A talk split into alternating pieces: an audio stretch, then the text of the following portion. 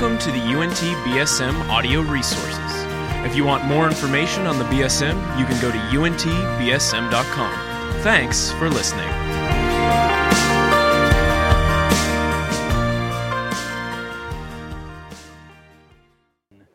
Hello, uh, I'm Dustin.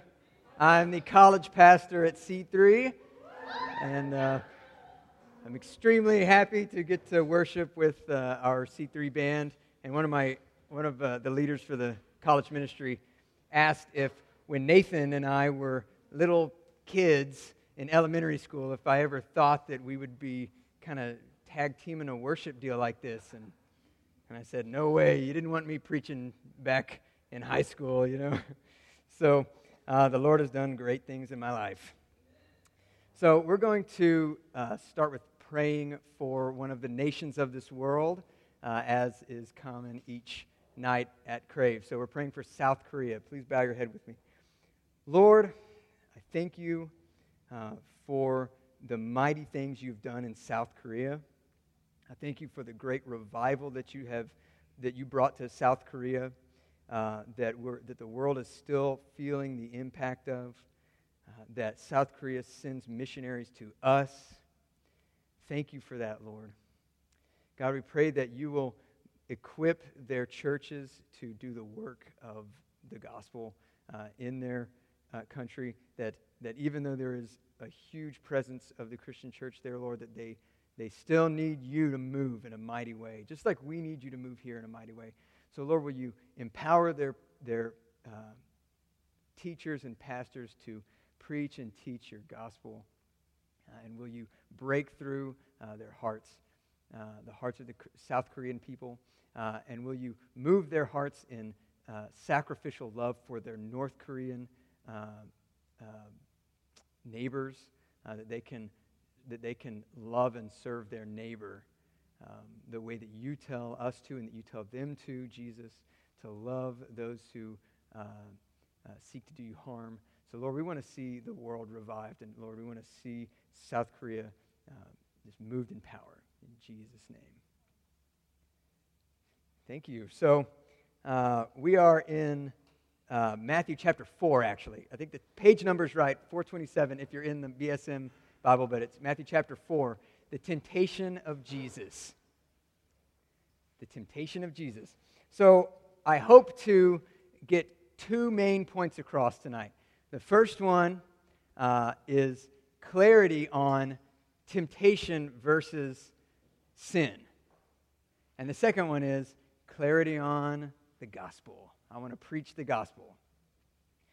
So before we even read any of the scripture, I just want to go ahead and get point one completely out of the way. Uh, the, if, uh, in my Bible, this chapter is titled The Temptation of Jesus. So I just want to point something out that I think it's incredibly important for Christians to see and for college students especially to see that temptation and sin are not the same thing. And you may think, of course, they're not the same thing, they're two different words, but I think the thing that happens very often is that as soon as you start to feel tempted, you start to feel dirty, like you're a, a big fat sinner. And I think that the devil would love to have you believe that as soon as you are tempted, you have sinned. A friend of mine came to me and told me that he had had a really hard, uh, sorry, a really bad week with lust and pornography. So, can we talk about lust and pornography at the BSM in, in point number one? So, he, he said that he had a really bad week with lust and pornography. So, I asked uh, what he meant by that. To be more specific, I, didn't, I, th- I thought he meant he'd lusted a whole bunch and looked at pornography. But he was trying to say I had a bad week because he didn't really want to confess all the way.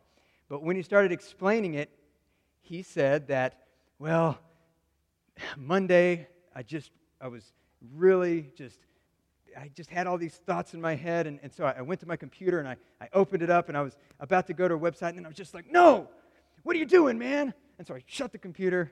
And then, like, three hours later, you know, I, I just, I went back to the computer and I, I opened it up and I, I even started, like, typing this website. And then I was like, no, what are you doing, man? So I, I shut it and then it, that happened on Tuesday, that happened on Thursday. I had a bad week with lust and pornography. And I thought, that sounds like you had a hard week of temptation. I asked him, uh, did, you, did you end up looking at pornography? And he was like, and he was like, no, but I wanted to every day. And, and what had happened, he got the wires crossed. He thought, he was, think, he was feeling like his temptation was the same thing as sin. And, and as soon as he started to feel tempted, uh, the devil nestled up beside him and was like, You see, you're still, you're still just a big fat sinner. So just, just go ahead and wallow in your sin. But the thing is, he hadn't sinned yet.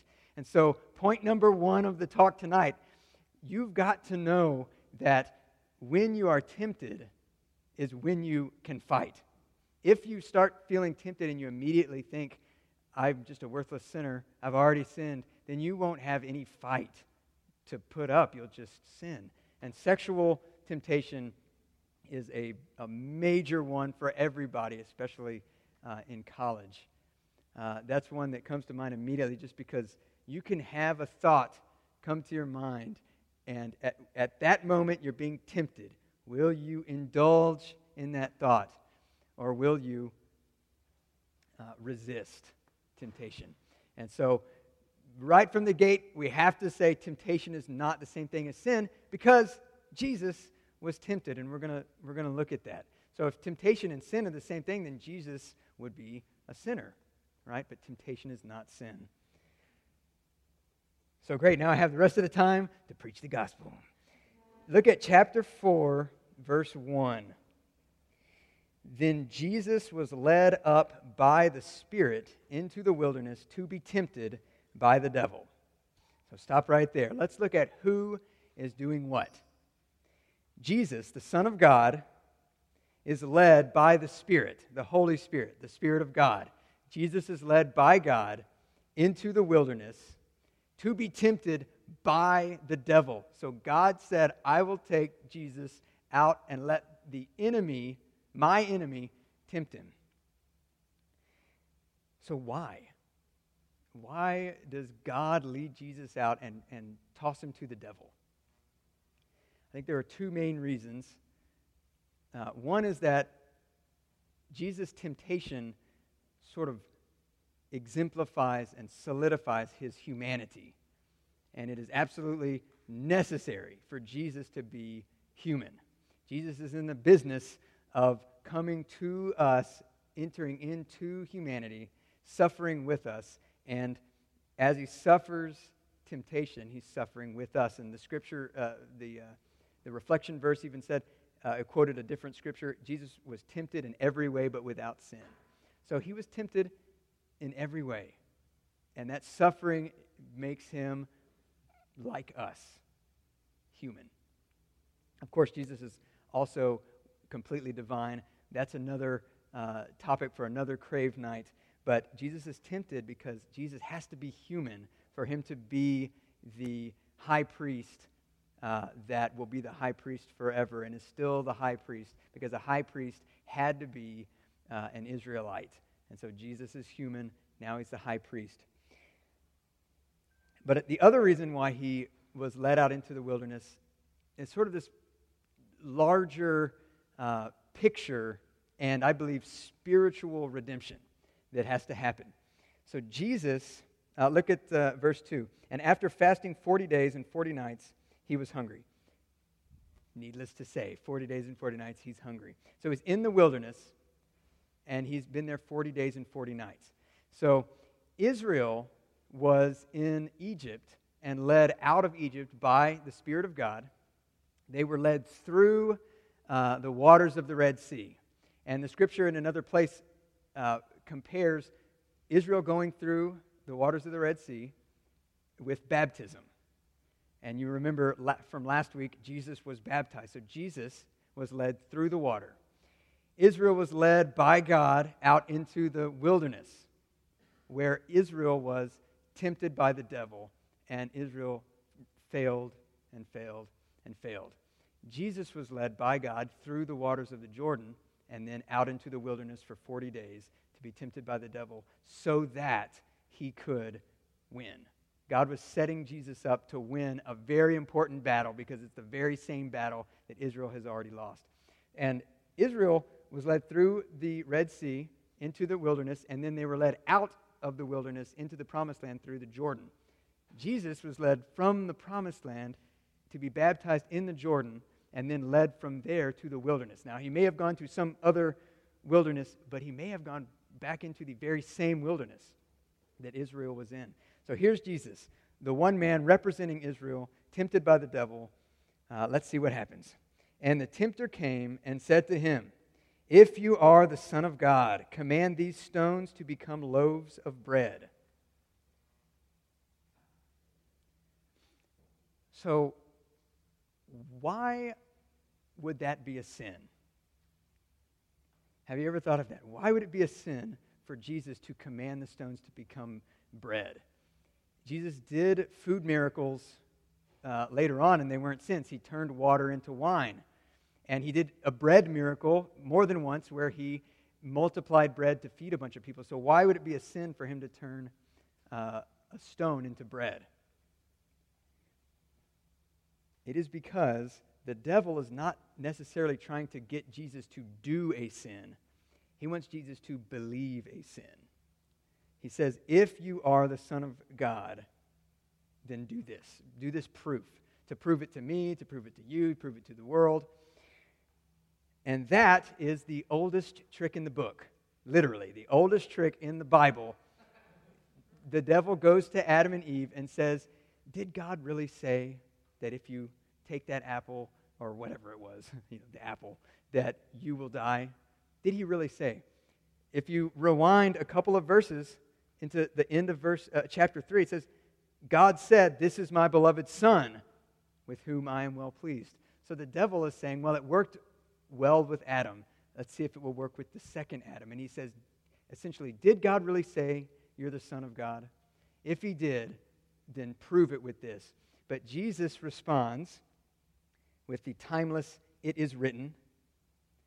He says, It is written, man shall not live by bread alone, but by every word that comes from the mouth of God. So, this verse he is quoting from the Old Testament. He's quoting from Deuteronomy 8 3. So, write that down. Don't go look it up now, but Deuteronomy 8 3. Deuteronomy is the second time that Moses gave the law to to Israel. And where were they? In the wilderness. So Jesus is in the wilderness as Israel. The devil comes to him and tries to get him to fall. And Jesus quotes uh, the, the uh, Old Covenant, the Old Testament, from a, a book that was given to Israel in the wilderness. So he's saying, I see what's going on. I'm in the wilderness. You're the devil. And I'm not going to lose the same way that Israel lost. So he takes back that ground from the devil by quoting the scripture. And then the devil takes it up a notch, uh, spiritually and scripturally. So it says, five, verse 5 Then the devil took him to the holy city and set him on the pinnacle of the temple and said to him, If you are the Son of God, throw yourself down, for it is written. So now the devil is using scripture also. So now we've got a scripture dogfight. It is written, He will command His angels concerning you from the Psalms, and on their hands they will bear you up, lest you strike your foot against a stone. So now the devil has done something pretty radical spiritually. He took Jesus out of the wilderness and put him someplace. He physically moved him. Or perhaps he, he showed him some kind of vision, but it says he took him out of the wilderness, put him on top of the temple, and told him basically the same. He's testing him with the same thing, but he, he cranks it up a notch by quoting scripture. Uh, and he says, If you are the Son of God. So he still wants him to, to, to ask, Did God really say? And what does Jesus say? Jesus said to him, Again, it is written, You shall not put the Lord your God to the test. And that, you can make a note, is from Deuteronomy 6 16. So it's still Deuteronomy. So Jesus is, is sort of saying, Yes, you've taken me out of the wilderness, but I still know that this is the wilderness where you're expecting me to fall. And I'm still in, the, in Deuteronomy, the, the Word of God, and I will not fall. I will not test God. And if you'll read uh, about uh, that Deuteronomy 6:16, Israel tested God by grumbling about their food. God said, "I'm going to give you bread from heaven." and you're going to eat it and it's going to keep you healthy and everything's going to be good. And they tested him by grumbling and saying, okay, so miraculous food. Okay, what about some meat? Miraculous food that we just go walk out and pick up, but, but, but can we get some meat? And so uh, God gave them meat, but it angered him. And it angered him because they tested him by grumbling and complaining. So Jesus reaches back into Deuteronomy and quotes this to stave off the devil yet again. So then the devil takes it up another notch. He takes the church gloves off and he takes Jesus. Uh, well, here, let's just read it. Again, the devil took him to a very high mountain and showed him all the kingdoms of the world and their glory. And he said to him, All these I will give you if you will fall down and worship me. So he's not trying to trick Jesus into asking, Did God really say? He's going straight for. Uh, he's going straight for the jugular on this one. He wants Jesus to break the first commandment, which is, You shall have no other gods before me. But what does Jesus say? Before we get to what he says, I feel like we have to address what he does not say. There is a, a theology going around in Western Christianity that the devil cannot touch a Christian. Jesus didn't say, I'm sorry, devil, I am a Christian. I am the only Christian. And the devil has no power over Christians. The devil has no ability to touch or harm or hurt or talk to or scare or physically lift up and take someplace. The devil doesn't have any authority to do that over a Christian. So Sorry. He doesn't say that. Because uh, that theology is, I think it's born from something good. It's born from, we have such a big God uh, that the devil, by comparison, is quite weak. But I believe that we, we like to say the devil is weak, the devil's a wimp, the devil's a loser, the devil can't do anything to a Christian because uh, we want to feel safe. And that theology allows you to feel safe without God. It allows you to feel like, I'm okay because the devil's a wimp. Who needs God? Jesus is okay with a very big, very powerful, very devil because he has a very big God. Jesus' God is bigger. So, what does he say? He says, Begone, Satan. For it is written, You shall worship the Lord your God, and him only shall you serve. So, the devil wants him to break the first commandment. And Jesus basically just quotes the first commandment for why he's not going to break the first commandment. He doesn't say a few things that would be true. He doesn't say, I am going to serve God because that's better for me. I'm going to serve God because He loves me, because He uh, cares about me more than you do, because uh, He doesn't say, I'm going to serve God because I want to go to heaven. He simply appeals to the first commandment, the greatest commandment. He later says that it's the greatest commandment not to have any God before God, to love the Lord your God with all your heart, uh, mind, soul, and strength. You shall worship the Lord your God, and, uh, and him only shall you serve. So he clings to uh, the uh, word of God that was given to Israel in the wilderness. So, what we've seen is how Jesus responds to temptation. And I guess we should read verse 11 for the glorious finale. Then the devil left him, and behold, angels came and were ministering to him. So, Jesus won. Jesus did what Adam couldn't do. God chose Adam, created him, told him what to do, and Adam failed. God chose Israel to be his representation on the earth. He told them what to do, and then they all failed. And then you can go down the line throughout biblical history. God chose David. David failed. God chose Solomon. Solomon failed. On down the line until he gets to Jesus. He chooses Jesus. He tells him what to do, and Jesus goes out and conquers in the wilderness. So the reflection question is what do you do when you are tempted? Or what was it exactly? How do you respond to temptation? So, probably as you've been listening to this, you've been hearing these things that Jesus did, uh, and you've been thinking, yes, that's what I need to do uh, with temptation. So, what did Jesus do? He didn't rely on his feelings. He was hungry, but he didn't let his feelings direct him, he didn't let his desires direct him. He relied on Scripture, the Word of God. He responded to temptation with, It is written. So, he had to know the Word of God. When the devil came to him, he had to have the Word of God in him. He had to be abiding in the Word of God so that when he was pressed, the Word of God would come out and not some other uh, kind of response. So, response to temptation starts now, starts when you're not tempted. It starts with uh, over the scriptures and abiding in the scriptures and letting the scriptures fill you so that when you are pressed, the scripture comes out. Jesus has gone before us, and he has shown us in this, we see a, a clear example of how to powerfully stand against the devil. Quoting scripture, relying on scripture, living in scripture, and trusting that what God says is true. So you have to know the promises of God because they have to be in you. So when you're, when you're pressed, they come out. You have to know the promises of God and you have to believe the promises of God uh, because the devil wants to get you to sin first in your mind, and with your beliefs.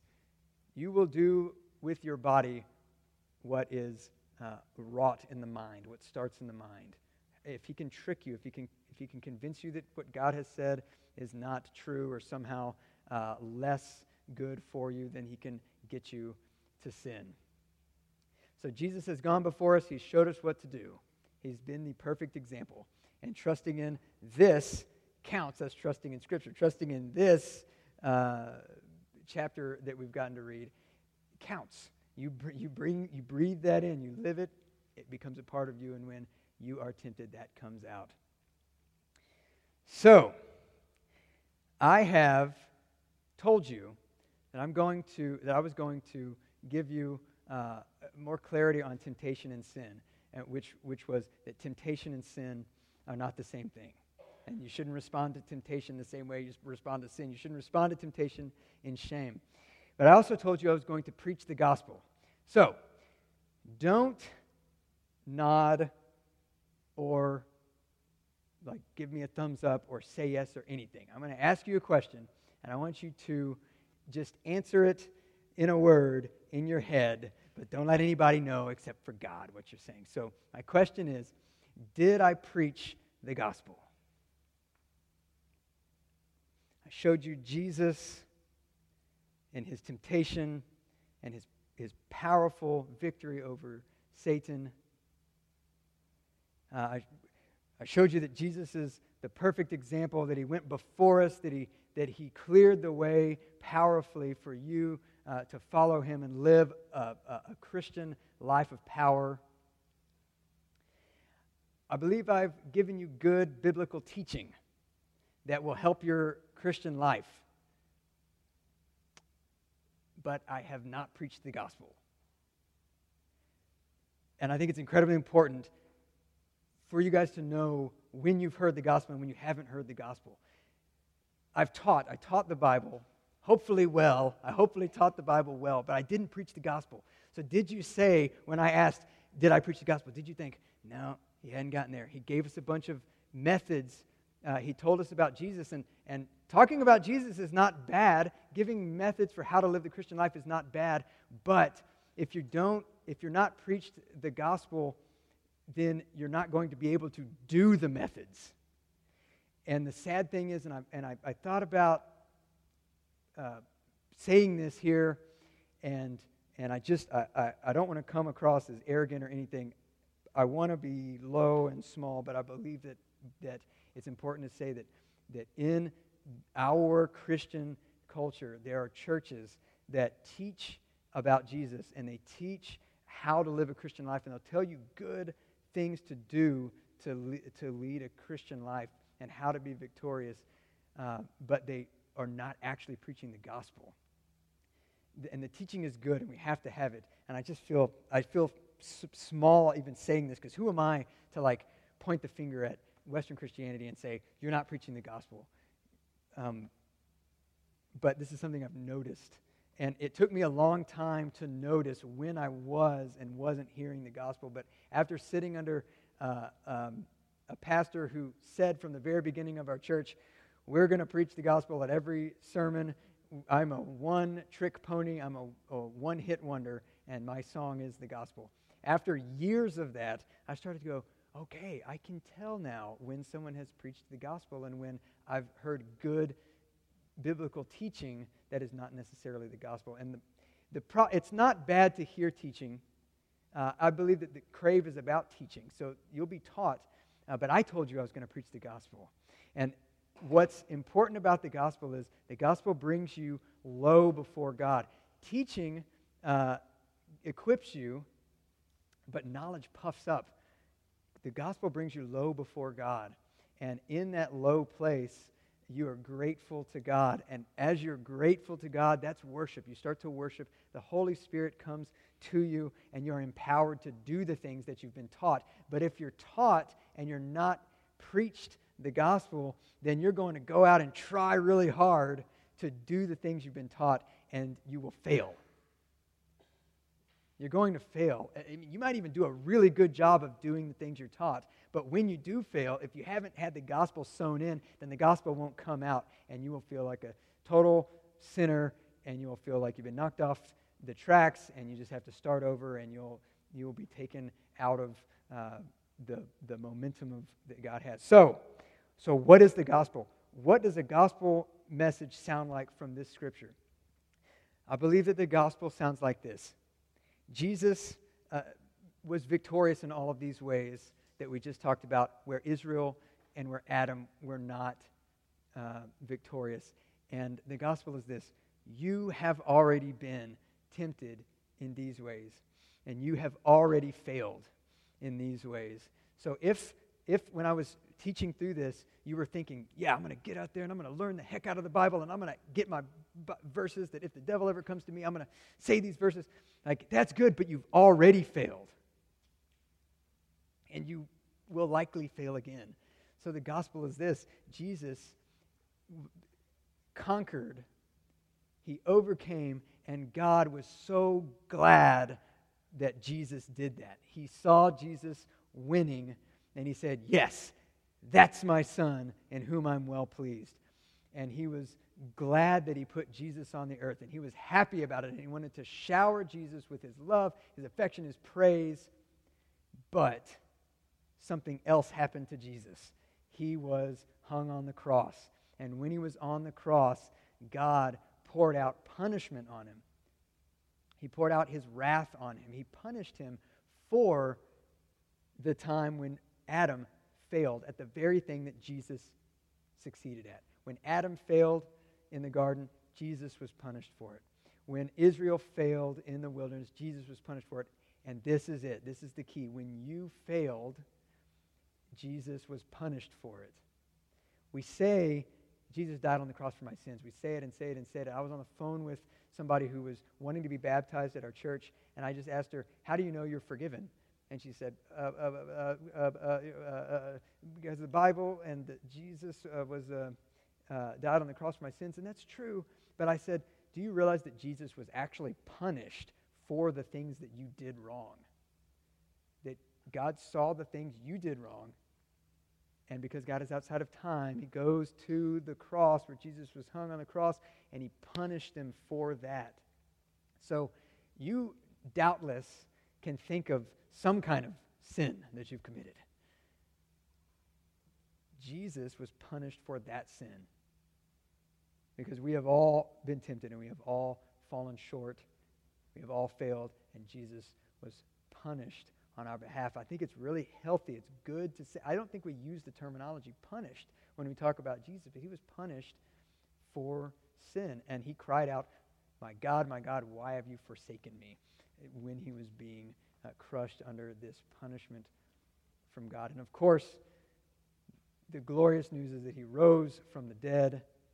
He conquered sin and death again, yet again. He conquered all of the temptation and then he conquered sin and death. When, when he became sin, and you know, 2 Corinthians uh, 5 21. 2 Corinthians 5.21 says that he became sin who knew no sin, so that we might become the righteousness of God.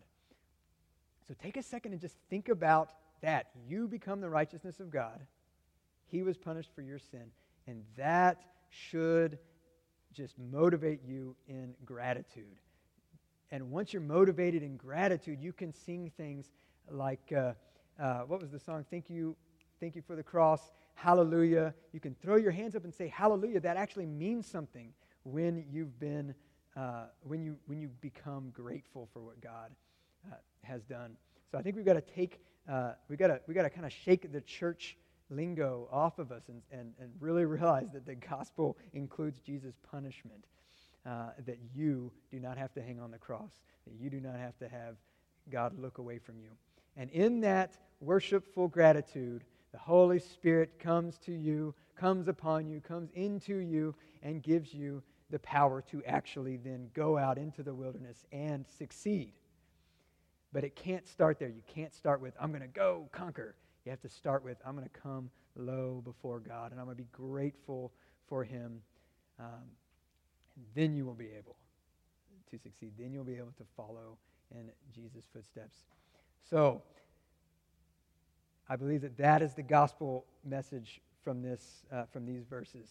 Uh, so, what have we left to do now but pray and praise the Lord? And you will go to your groups. And I want you to ask that reflection question.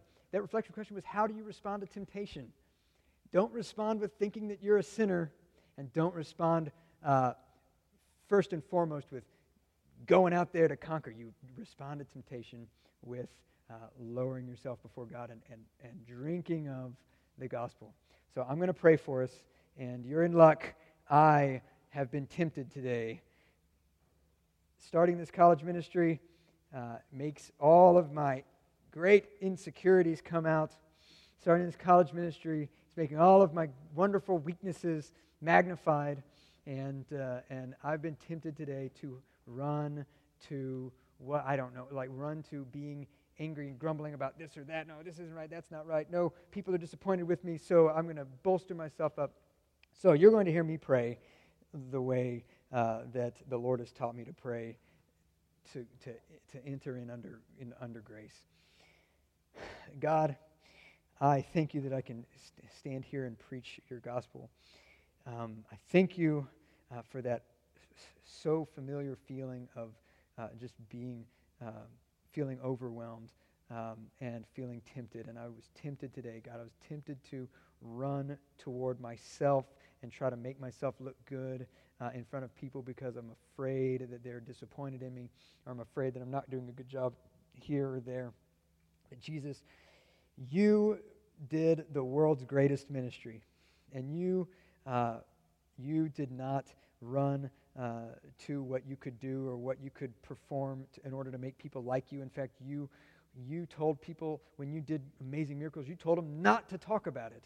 Uh, and what I want to do, God, is I want to be applauded for my good works, and I want to be uh, immediately forgiven for my failures. And but Jesus, you, uh, you uh, were in fact punished because I uh, fail at planning and I fail at looking after my wife and my uh, child, and and I fail at prioritizing well, and you were punished for that.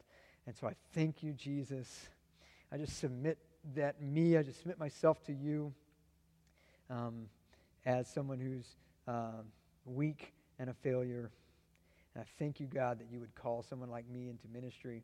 I thank you, God, most of all, Jesus, that you would conquer in my place and that you would then trade your glory uh, for mine and you would take what I have earned and you would give me what you have earned. Thank you, Jesus. Lord, I just pray that you will put that in everyone's hearts here, God, that you will teach us to pray in grace. You'll teach us to pray and, and listen to and receive the gospel and believe it because your gospel is good. It's very good. Thank you, Jesus. Amen.